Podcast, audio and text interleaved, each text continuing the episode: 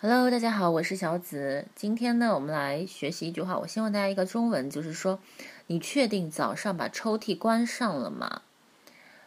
嗯，你会怎么翻译？你应该会说，Are you sure you open you close them this morning？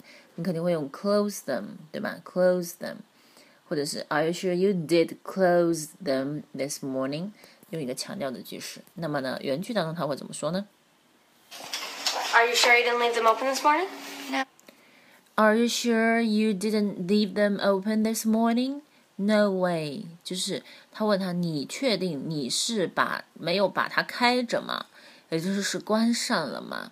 那么呢，这个用法其实很好的，先加上一个否定，再加上一个 leave them open this morning，对吗？